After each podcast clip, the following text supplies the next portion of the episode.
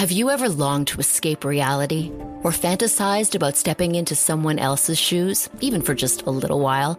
Hi, I'm Laura Mullen. And I'm Chris Tolley. We host CBC's Play Me, the immersive podcast that transforms theater into addictive audio fiction. Join us for a new season and disappear into a world rich with drama, where every show delivers hypnotizing stories and unveils intriguing characters with secrets. Play me wherever you get your podcasts. This is a CBC podcast.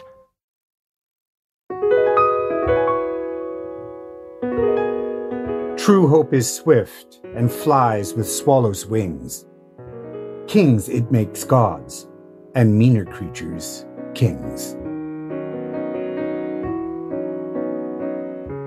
Welcome to Ideas. I'm Nahlah Ayed. And that's a line from William Shakespeare's play, Richard III, essentially saying that having hope allows one to rise above their lot in life. The award winning English professor Shannon Murray has thought a lot about this topic. She co wrote a book called Shakespeare's Guide to Hope, Empathy, and Learning. And the University of Prince Edward Island created a new lecture series to honor her acclaimed academic career. Today, the inaugural Shannon K. Murray Lecture on Hope and the Academy. It was given by its honoree. We're calling this program Shakespeare's Guide to Hope and Learning. UPEI's interim dean of the Faculty of Arts, Sharon Myers, gave the introduction. Here's an excerpt.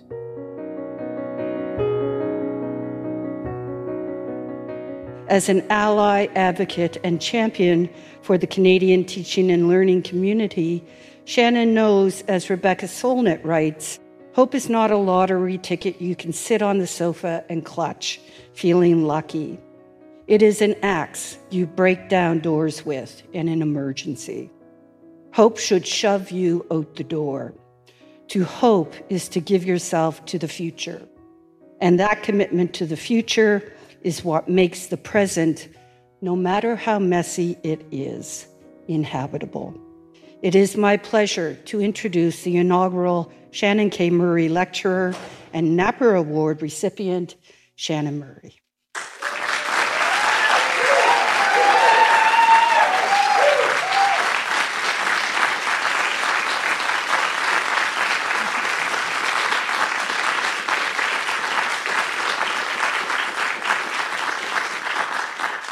Thank you, Sharon, and thank you all for being here. And I love that Rebecca Solnit quotation. I'm going to think of the axe now. I am moved and overwhelmed uh, by this honor and so grateful to you for this event. We are at the start of what I think will be a continuing conversation about hope and not just a once in a year dip into educational optimism. Permit me to preface this talk with three quick ideas about hope. The first is that if we are just starting to hear and read a lot about hope, we're probably in trouble. And that's okay. If everything is awesome, then hope is a virtue or a practice it, it is less necessary, or it might seem less so. I spent this past Sunday, as maybe some of you did too, on the North Shore beaches, and driving there and back, listening to the CBC, I heard hope invoked four times in three different programs. Now, I know I'm going to be sensitive to the topic since it's a large part of my scholarship, but still, we talk about hope and we need to think seriously about what it is when we have to imagine that the world can be better than it is. Lisa Dickson, Jessica Riddell, and I were finishing our book, Shakespeare's Guide to Hope, Life, and Learning, in 2020, and gosh, there was a lot of op ed ink spilled about hope through those early pandemic years. Our experience was that talking and reading and writing about the nature of hope made us more hopeful. The second thing I want to say about hope is that I'm not thinking of a passive, it's all good approach to crisis. The hope we advocate for is active. It requires engagement and a clear eyed understanding of the way the world is before any attempt to make it better. The term we use is critical hope, and is the kind of hope you'll read about in the work of Paulo Freire or Bell Hooks or Ira Shor. I'll quote from our introduction. Hope requires that we become comfortable with the difficulty of knowing in order to move forward into the future, into the unknown. Hope is fueled by values of integrity, of ethical and moral responsibility, of citizenship and engagement. We argue that teaching itself is among the most hopeful of vocations because you must live in a world where you cannot see the impact you may make in some distant future you may never access and do it anyway. In other words, the hope we talk about is hard work. And finally, I know it's important for me as a human to practice that tough, engaged hopefulness, but I also know it's exhausting when you hope in isolation. Hope may be an individual academic virtue, and it ought to be an institutional one too. Wouldn't it be wonderful to work in a hopeful university? What would that even look like? But I'll champion here some middle ground between the individual and the institutional.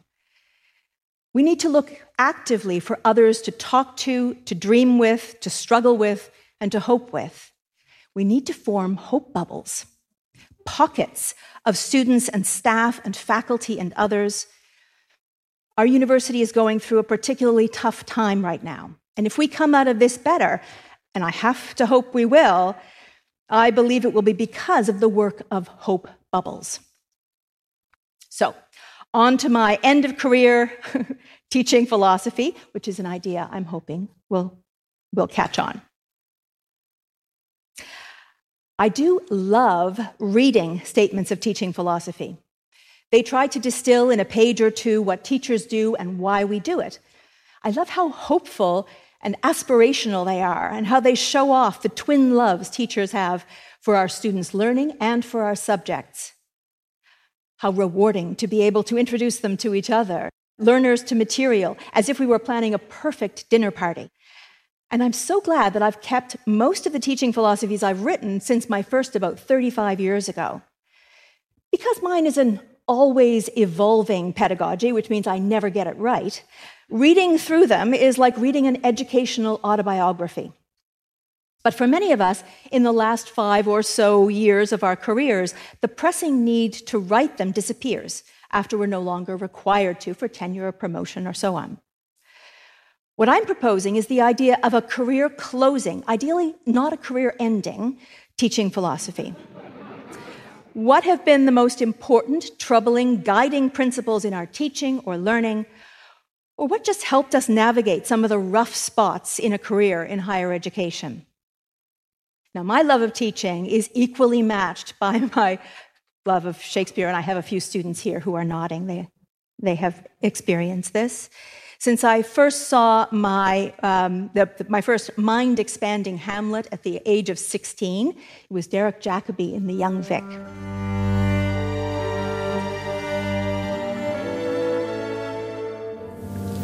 To be or not to be? That is the question. Whether it is nobler in the mind to suffer the slings and arrows of outrageous fortune, or to take arms against a sea of troubles, and by opposing end them, to die, to sleep. No more. And by a sleep to say we end the heartache and the thousand natural shocks that flesh is heir to.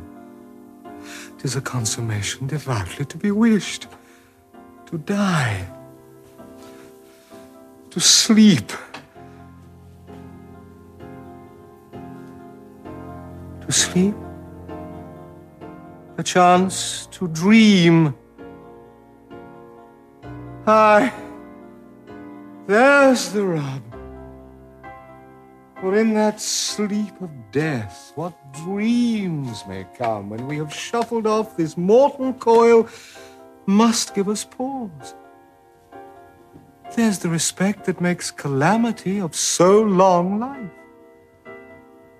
For who would bear the whips and scorns of time, the oppressor's wrong, the proud man's contumely,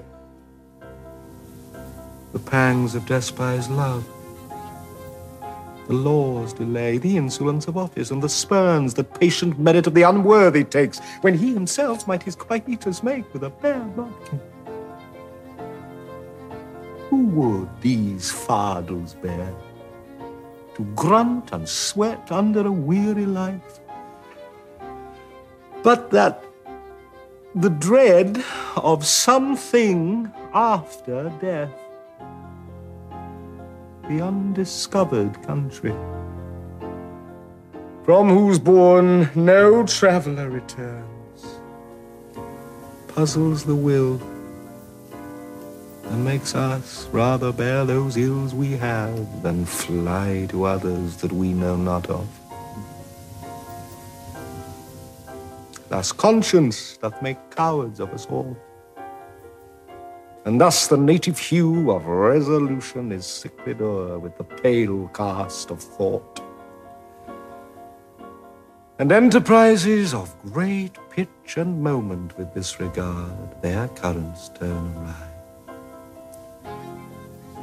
and lose the name of action.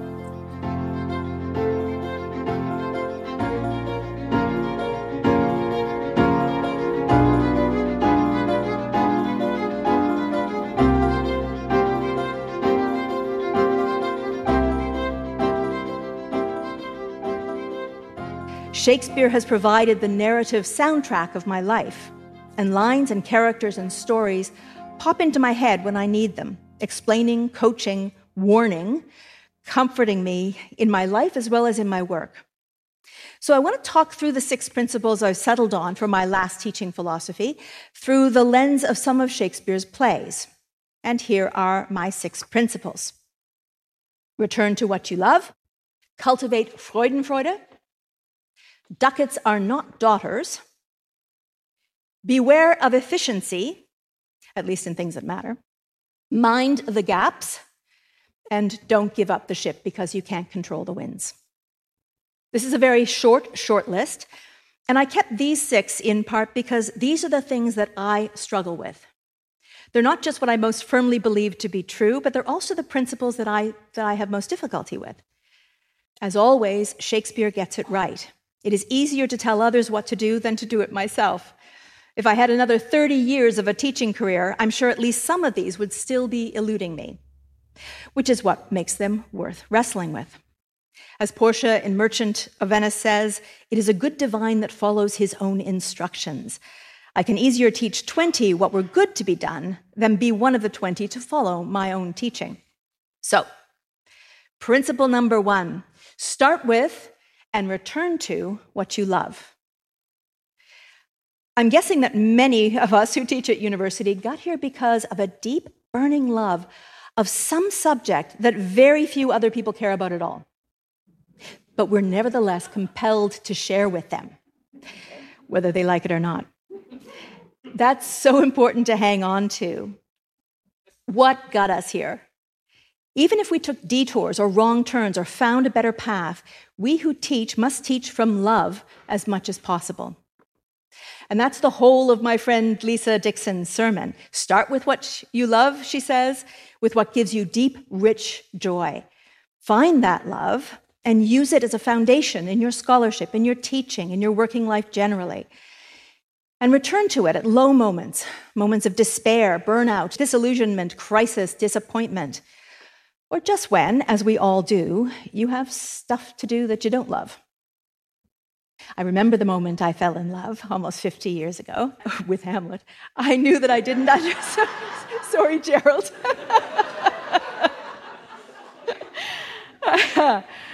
I knew that I didn't understand everything about the Hamlet that I was watching, but I got it. And somehow he got me. And how could that happen? How could a 400 year old play about a moody Danish aristocrat have anything to say about the experience of a middle class, moody Canadian teenager? I think that's still my fundamental research question. What exactly is the strange magic that these plays have? It's a question that still brings me joy to wrestle with, with learners new to the play. And of course, the origin stories of your scholarly passions will all be different. One of the things I love about higher education is how varied and esoteric and idiosyncratic all our academic loves are. There are people on our campuses who absolutely, passionately, hopelessly, devotedly love what no one else cares about. And that's what makes both professors and learners. I think it might be telling that there aren't any university professors in Shakespeare's plays. Although there are university students on a break, there are four schoolmasters, there are some love struck fake tutors in Taming of the Shrew. There are four young men in Love's Labour's Lost who decide on a year long program of fasting and serious study. They do have a tutor, though, Holofernes, and he is awful. He is a perfect satire of a dull, hot air filled pedant. Did you know that Shakespeare coined the word pedant just for him? That might be the most pedantic thing I've ever said. Shakespeare may have made good fun of teachers, but as the Shakespearean Patricia Wilson wrote, Shakespeare didn't hate teachers. He just invites students to reconsider any blind faith they may have in us. Fair enough. Shakespeare does have a lot to say about learning, though, about informal teachers, about those people who explicitly tell or perfectly model new and better ways of being in the world. For example, he gives us characters who radiate one of my favorite academic virtues, Freudenfreude. You've certainly met its evil twin, Schadenfreude, the delight in the misfortune of others, but Freudenfreude is its heroic opposite. It's a delight in the joys and successes of others. And Shakespeare gives us lots of examples, though mostly in his comedies, not so many in the tragedies. In Shakespeare's tragedies, Schadenfreude leads to cruelty, undermining, depression, and death. Freudenfreude leads to happily ever after. So let that be a lesson to us. If you are an Iago, jealous of the promotion Cassio got and hating the joy Othello has in his new marriage, and especially if you act on it, you will be stabbed. The inability to take pleasure when others succeed comes from the idea of scarcity that if someone else has a success, has joy, then there must be less for us. And there are sometimes good reasons for that feeling. In zero sum games, where only one person can get a job or a scholarship or an award, it can feel like universities are more places of scarcity than abundance. But an envious Iago in Othello, or a competitive and vengeful merchant like Shylock or Antonio in Merchant of Venice, all of whom take some pleasure in seeing others fall, they end up isolated, bereft, stabbed. In Shakespeare's plays, Schadenfreude does not pay. Two of my favorite examples of the abundance filled Freudenfreude mindset in Shakespeare are Celia and Rosalind from the comedy As You Like It. I love this play so much. Celia's father has usurped the dukedom from his brother, Duke Senior, and Celia has been left with Senior's daughter, Rosalind, as a playmate. As they grew together, they became perfect fast friends. So much so that when Rosalind is threatened with banishment, Celia decides to disguise herself and go with her. Rosalind is understandably upset, but nevertheless says to Celia, I will forget the condition of my estate to rejoice in yours. And Celia responds that when her father dies, she will give the dukedom to Rosalind to make everything right again, rather than keep the power herself. She says, For what he hath taken away from thy father perforce, I will render thee again in affection. This is a play in which affection and love can defeat force and violence, which is my favorite kind of improbable fiction. And what lovely models for teachers, colleagues, and educational developers. It might seem perfectly obvious that we should take pleasure in the successes and happiness of our students. But as we try to reclaim collegiality among ourselves, making sure we take time to enjoy and celebrate the successes of our colleagues is so important, as you've done, Sharon.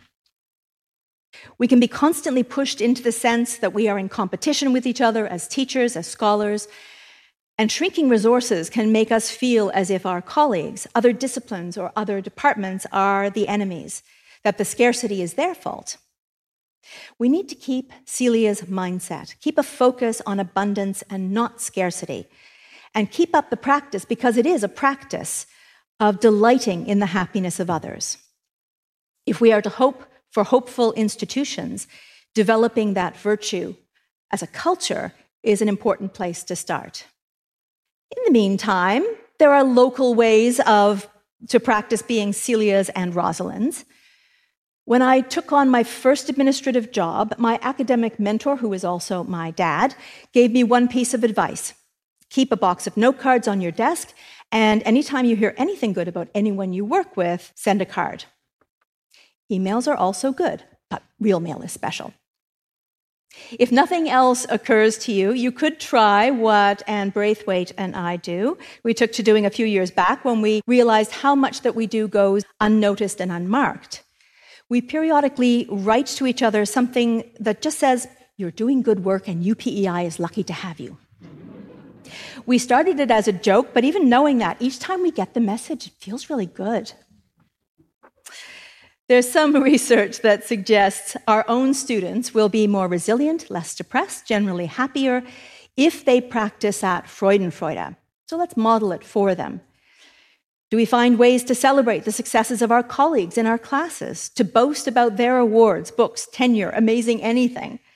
And this article by Julie Fraga in the New York Times from 2022 is a good place to start with the benefits to us and our students of Freud and Freudenfreude. So, those are my principles, teaching and learning principles number one and two from Shakespeare. Remember what you love and be more like Celia and Rosalind and pass on the Freudenfreude.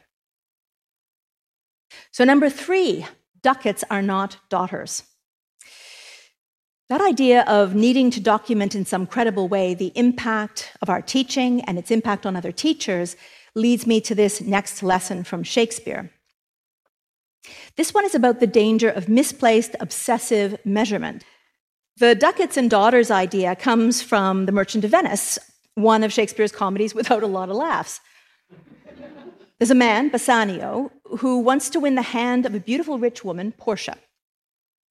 And he thinks he needs to borrow a lot of money from a friend, who then borrows a lot of money from the Jewish lender, moneylender Shylock, whom he has berated and spat upon in public many times. What could possibly go wrong? This is the play we get the pound of flesh idea from, because that's what Bassanio's friend Antonio puts up as collateral. There's so many problems here. Uh, first, the whole thing hinges on the idea that Bassanio needs money to look like a good catch for Portia. When in fact, all he has to do is guess a riddle correctly. And so I'm starting to imagine an app, like a dating app, a Shakespearean dating app, that would actually require people to solve riddles in order to get matched. The riddle he solves, the riddle Bassanio solves, is all about not confusing silver and gold with true worth. So so there.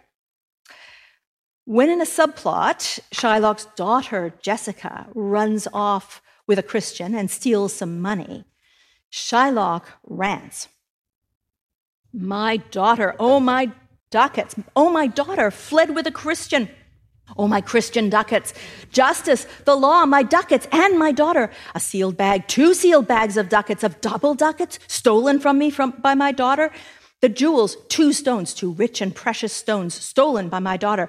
Justice, find the girl. She hath the stones upon her and the ducats. It always feels to me like a, the twin version of semantic satiation, you know, when you say a word too often and it starts to get meaningless. Um, so he says those two words so often that they lose their individual meaning and for him become the same things. His money and Jessica are mere tradable commodities. He's failed to see the difference between something that can be counted and something that really counts. Merchant is the big play of Shakespeare's that tackles love and money getting all mixed up, to quote the Talking Heads. But we see it in other plays too, like King Lear, where a division of a kingdom into three becomes a game to make Lear's daughters quantify in public how much they love him. Now, I know it's a close race with a lot of contenders, but I see higher education's inability to distinguish between the things that count and things that can just be easily counted as our potentially tragic flaw. And boy, we spend a lot of time and money and resources doing a lot of quantifying, measuring, and counting up. And we know the frustration of those numbers associated with the student ratings of teaching. And we worry about the number of students in a program or a classroom, too many or too few. And we know those colleagues or administrators who count up numbers of publications rather than looking at them or evaluating their worth. And we can get more bang for our buck if we put 400 first year students in a room with one per course contract person instead of 25 first years with one very expensive full prof like me. If money is our goal and the bottom line is our bottom line, then of course we know what to do. It's simple. But that's not our business. Uh, that's not our mission, rather, and university is not a business. And I need to assure you that I'm not just being naive here. I know we need to pay bills and rent and light and salaries, and we have to be financially responsible and to collect good data and evaluate ourselves and others and find the things that make us better. But that budgeting and counting up isn't our primary mission. There's a wonderful book I recommend by James Vincent, Beyond Measure The Hidden History of Measurement from Cubits to Quantum Constants. In his last chapter, he gives a general warning that applies as well to governments and to our daily lives as it does to education. Measurement itself, he argues, is not the problem. But it's too easy to get caught up. It's too easy for me to get caught up in simplistic measurement. Because measurement and numbers can seem easier to get your mind around, more solid, they persuade, they feel real, scientific, rigorous. They certainly sound bite better than a nuanced, complex argument. And when I have a lot to do, and when I'm feeling like my discipline is threatened, I can be tempted to use the language or the numbers of those people I'm talking to.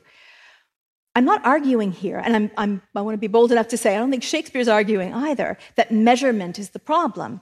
It's excessive and inappropriate measurement, not metrics, but what Vincent calls metric fixation that we have to be wary of. Now, I think there's a lot of preaching to the choir that I'm doing here.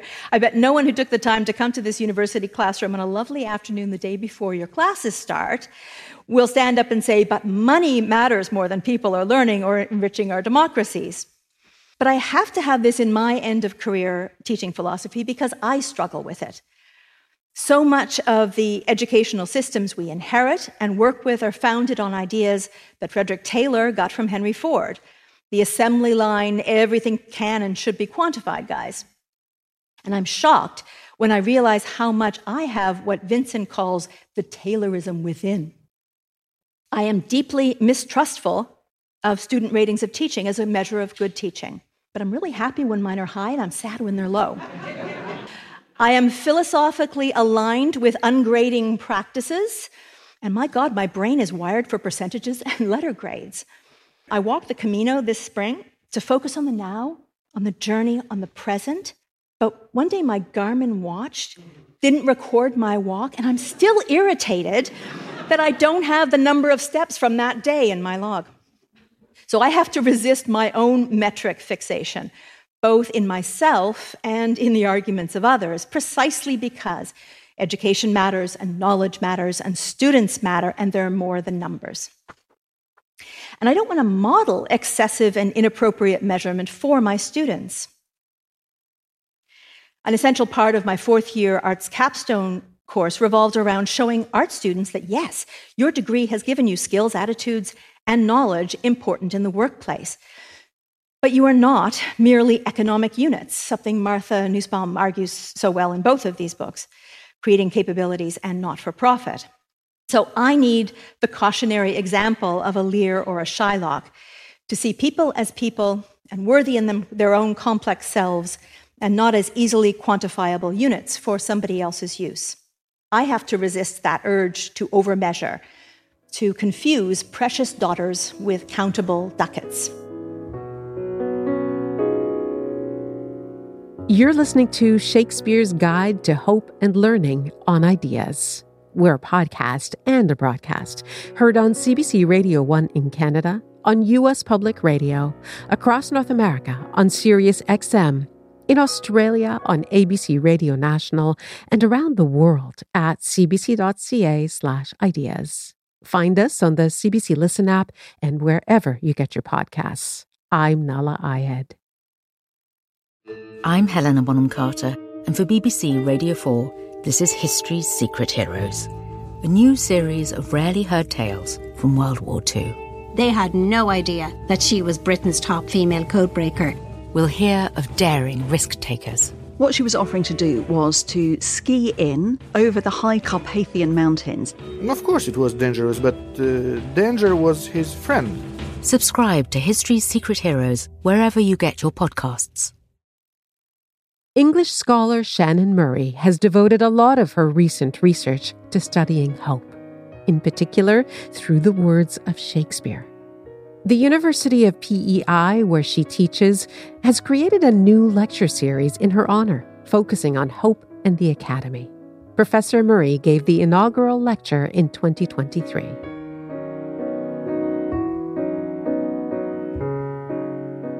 My next principle I need to resist the urge to be efficient, at least in things that matter. I think of my favorite, favorite play of all time, Hamlet, which is four hours long and packed with meditations and digressions and ghosts and delays and pirates and Greek history and plays within plays and entire wars in Scandinavia and acting tips. And I still wish it were longer. Someone new to the play might suggest a really vicious editorial pen. Shakespeare, I'm sure we can get that down. Cutting out everything that isn't right on the subject of Hamlet's vengeance against his father killing, mother marrying uncle. But the digressions in Hamlet aren't add ons, they aren't distractions or filler, they are the play. And that's how I struggle to think of the classroom experience as well. Shakespeare critic Donovan Sherman writes about how educational principles of ancient Stoics and Hamlet together could help us think about the classroom now. For the Stoics, education is rooted in the actual, in the present moment, in the body. So, what might seem to be interrupting or derailing is actually the class. Sherman writes The presumption is that what happens in the class is merely the transmission of learning, not the learning itself. Stoicism, by contrast, focuses and refocuses itself on the creak of a chair, clamor of construction out the window, the mispronunciation by the teacher, the sudden realization with five minutes left that an entire section of the lesson plan has been ignored. That's so familiar so too would it train our attention to the individual experiences from outside of the classroom that cannot help but enter the room, despite any fantasy of a hermetically sealed off space. So here's where I admit that I love this idea that everything is the learning. And I have to embrace and acknowledge that messiness, digression, and inefficiency are essential to the full learning experience. And I'm deeply uncomfortable with this. I'm a planner, I like plans. And yet I have to admit that my best and most memorable classes or even courses are not the ones where I pull off a meticulous plan. It's when I'm uncomfortable, when we're struggling with Zoom or masking or just back from a four week strike, or when something terrible or wonderful has happened in the world, or when a wasp comes in and I have to invite it outside, or just when a student suggests something amazingly new, then I'm there. It is to be truly alive in the knowledge that this moment together, like this one, with this material and these students and me and this classroom and this world will never happen again. It is the human and the humane and the present and the now in the experience. And like Hamlet, it's messy and digressive and painful and heartbreaking and worth it. So, as with measurement, of course, there's a place for ruthless efficiency. I want to be efficient in answering emails. I do not believe any meeting should last longer than an hour. I know that the amount of time I have in a day is finite, and some stuff might just not get done. In general, in things that don't matter, I want to be a model of efficiency. But I strive to be a consciously inefficient teacher. And I want a full, windy, and beautifully inefficient four plus hour Hamlet. On to principle number five mind the gaps. Someone I spoke to recently learned that I've been teaching Hamlet for over 40 years, and she asked me, Aren't you bored? no, I'm not. And, and how wonderful that is. I don't get bored because there's still so much I don't understand. I don't get bored because each time I teach a Hamlet or a Lear or a Midsummer Night's Dream, I'm different. And my students are different, and the world is different. And I'm not bored precisely because of something that's most characteristic of Shakespeare's plays, and especially his best ones. He leaves space in those plays for us, for readers, viewers, actors, filmmakers, and writers to inhabit those openings in his plays. I think that's why there can be so many wildly disparate versions of his character. Hamlet can be active or diffident, quite mad, a little mad, not mad at all.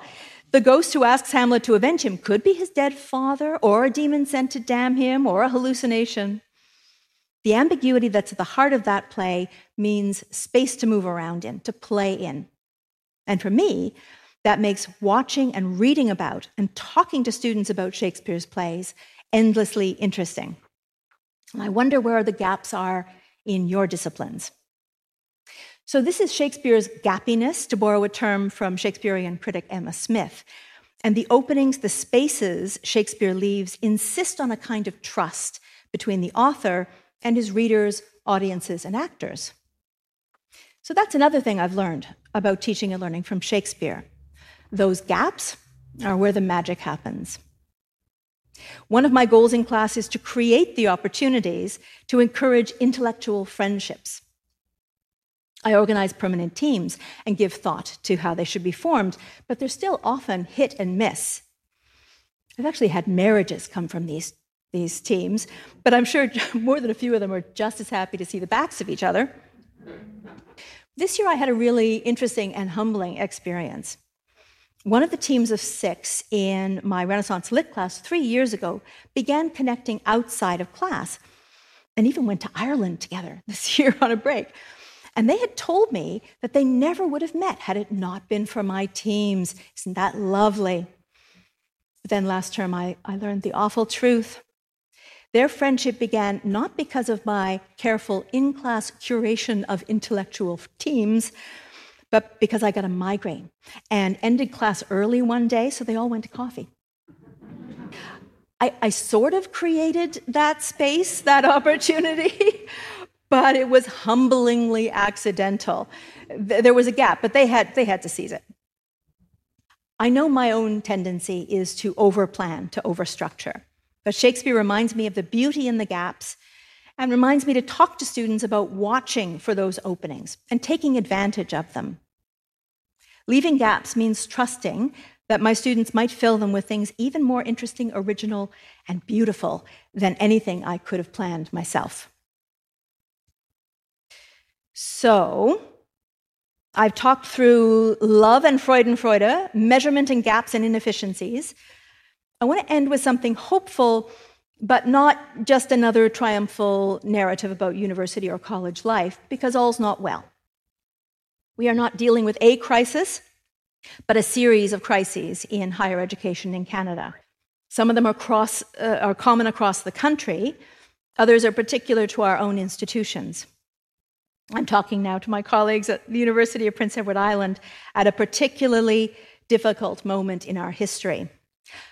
Let's hope it's the most difficult. Now, it helps to study old stuff like Shakespeare, stuff that tells me three things things can get better, things can get worse, things will certainly not stay the same. And there's hope in that. So I want to end not with Shakespeare, but with a writer from a generation before him and from whom he borrowed liberally, Sir Thomas More. Even if you haven't read it, you may know that Thomas More wrote the Utopia, uh, invented the word, in fact. And in the second book of that wonderful work of imagination, he has his character, Raphael Hythloday, tell us about an island with an ideal social system, the island of Utopia. But I'm not terribly interested in his description of the ideal social construct in Book Two. What I love in the Utopia, what inspires me, is an argument between Hythloday and the character of More himself in Book One. In that argument, the Hythloday character complains that If any prince he serves will not listen to his counsel, he will go elsewhere. As far as he is concerned, if his expertise is ignored, he's off. Hythloday's frustration resonates with me. I'm sure I'm not the only one to see a lack of interest in expertise from folks both inside and outside universities and colleges, especially when it comes to teaching and learning. So, what do you do? Hythloday would say, go elsewhere. Find your utopia, a place where your values are shared, where you can actively contribute, be useful, and I do love to be useful. To quote Shakespeare again, there is a world elsewhere. But the Thomas More character argues with Hythloday. He says that instead of leaving, you stay and fight, or you stay and find another route. You bide your time for the opening the moment those in charge are ready to hear you. It's such an important opposition and argument. And both men are surely right. It is reasonable to want to stay and fight. It is reasonable to believe you have to go. Some of you seen Sarah Polley's wonderful movie, Women Talking? I hear echoes of this dilemma in the decision the women of that movie had to make do nothing, stay and fight, or leave. I am almost always of both minds. So far in my working life, I've been more Thomas More than Hythloday. Stay and work and make things better, even in whatever small spheres you have within your control. As he says, don't give up the ship because you can't control the winds. And that applies as much to larger institutional issues or teaching and learning societies as to individual classes and courses. All the principles in my end of career teaching and learning philosophy have been the ones that I most struggle with. I want dearly to get them right, to be perfect, and I can't. Of course, I can't. If I might quote the last episode of the supremely hopeful Ted Lasso, without spoilers. Human beings are never going to be perfect, Roy. The best we can do is to keep asking for help and accepting it when you can. And if you keep on doing that, you'll always be moving towards better. I mentioned at the start that I reread my early teaching philosophies before I did this talk. I didn't tell you that the earliest ones are so simple and clear and confident. I was so much older then. I'm younger than that now or at least less sure. But I cling to another moment from More's Utopia to keep going, to keep hoping, and that's what I'll leave you with. What you cannot turn to good, you must make as little bad as you can. For it is impossible that all should be well unless all people were good, which is a situation I do not expect for some time to come. Thank you.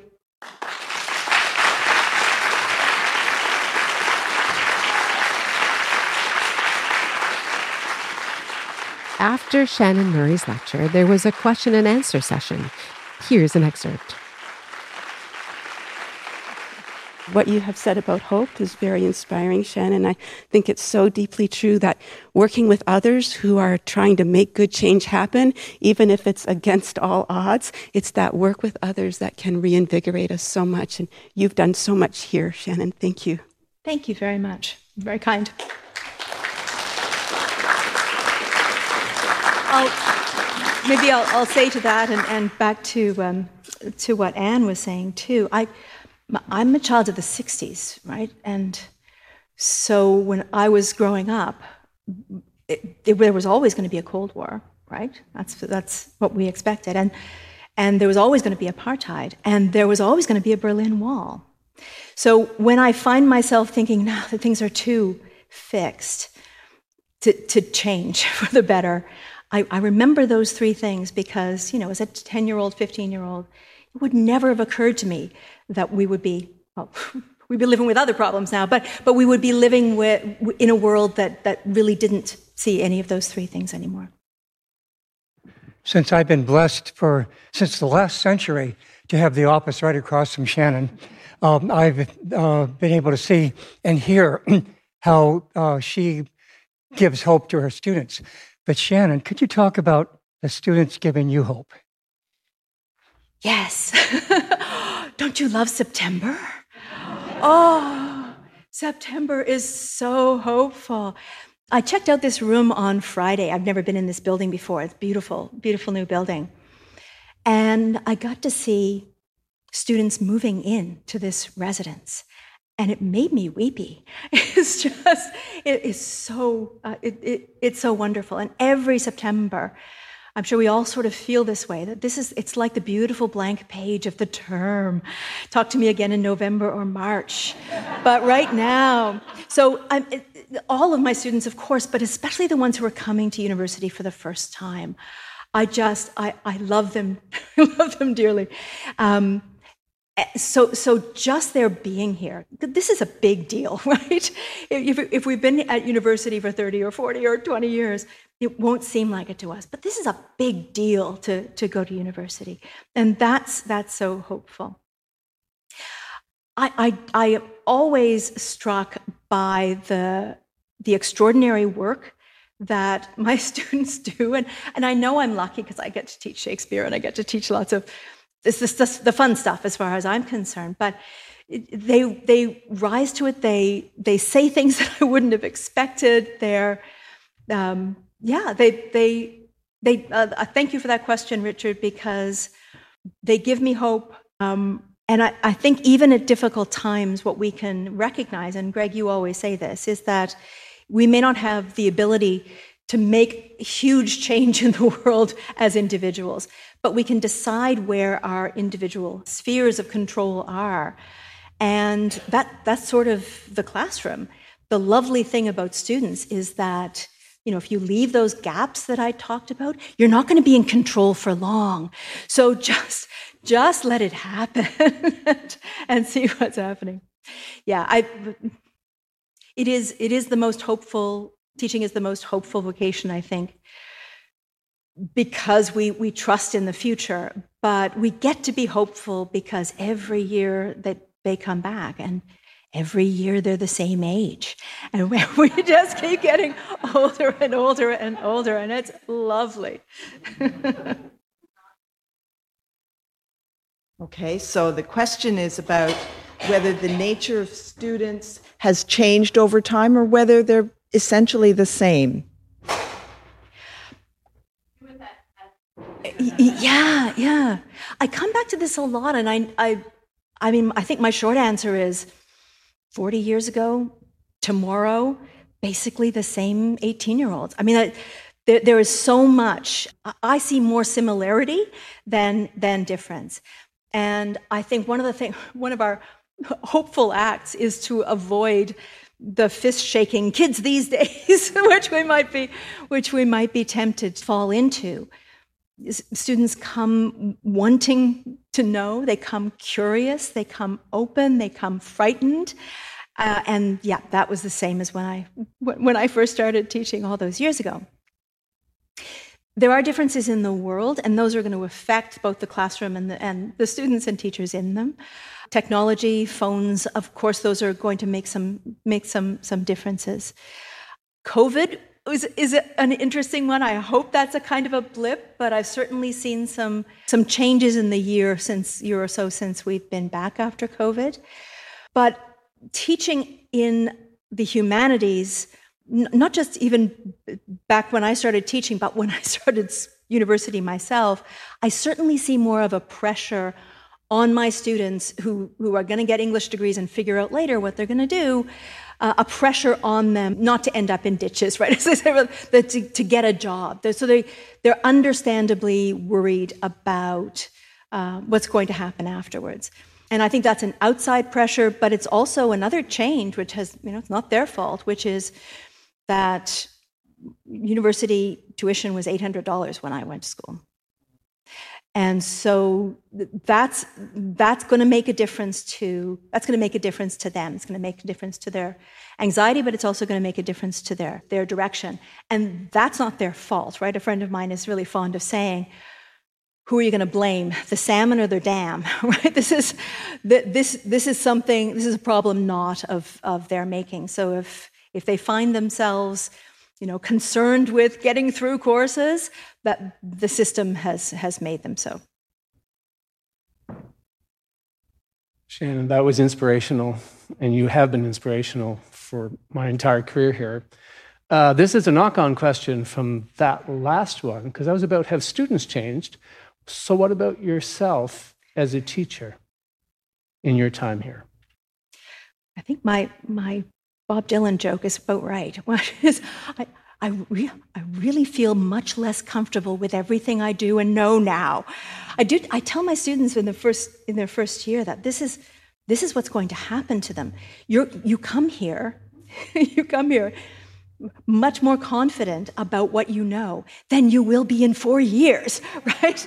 This is, this is the gift we will give you that you that everything will be so much more complex. And no, you won't be able to watch a television show without endlessly analyzing it to, for your friends.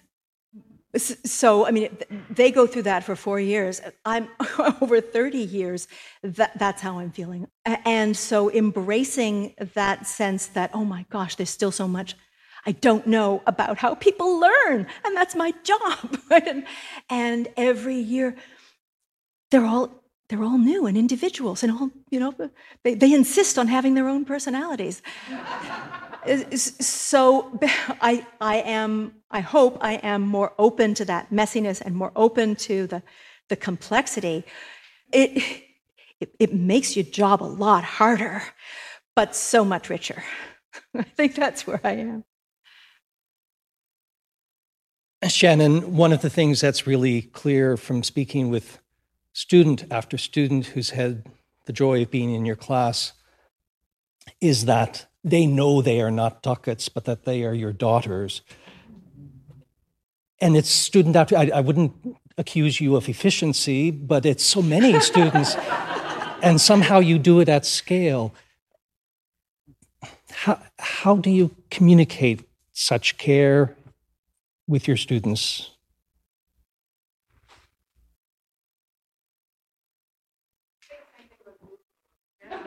I was gonna, I was gonna say, yeah. Yeah. Oh, what a hard question. Um, well, I'll sort of throw it back to you, Philip. It was probably 25 years ago, and you were doing my uh, review, because I was chair of the department, so you were doing my review. And you said something to me. You said that one of the students said to you, one of my students said to you that when she was in my office, it felt as if I was the only thing in the world that mattered to me. And I thought, that's not true. no. but I, that's what I thought, I'm, I'm going to I'm gonna try that. Right? So it, it was you reflecting that back to me that sort of that made me think that's that's what I will try to do from now on. That's I'll try to live up to that compliment. So, so maybe that's it, but, but, but they're lovely. Look at them. They're here. they're so easy to care about. I remember your capstone course, and I remember being with my, my peers. This is seven, eight years ago at a party, far too many drinks probably.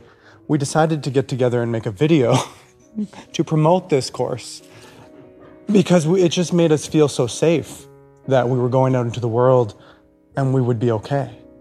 And I think what you instilled in us really was that you believed in us. And I think that's why you have such masses of students who feel so amicably towards you. So thank you for believing in us.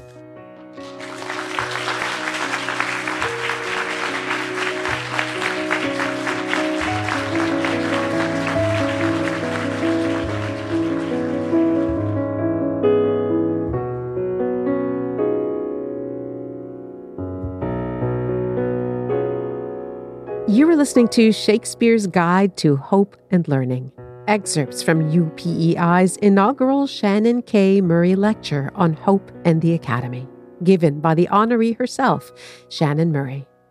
If you'd like to comment on anything you've heard in this episode or any other, please go to our website, cbc.ca/ideas.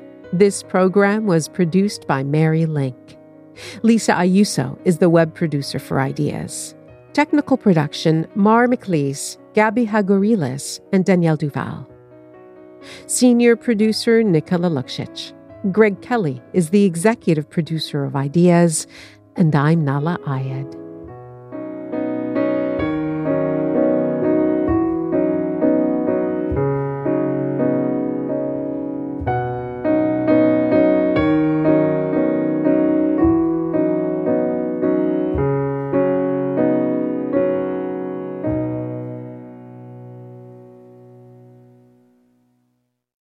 For more CBC podcasts, go to cbc.ca slash podcasts.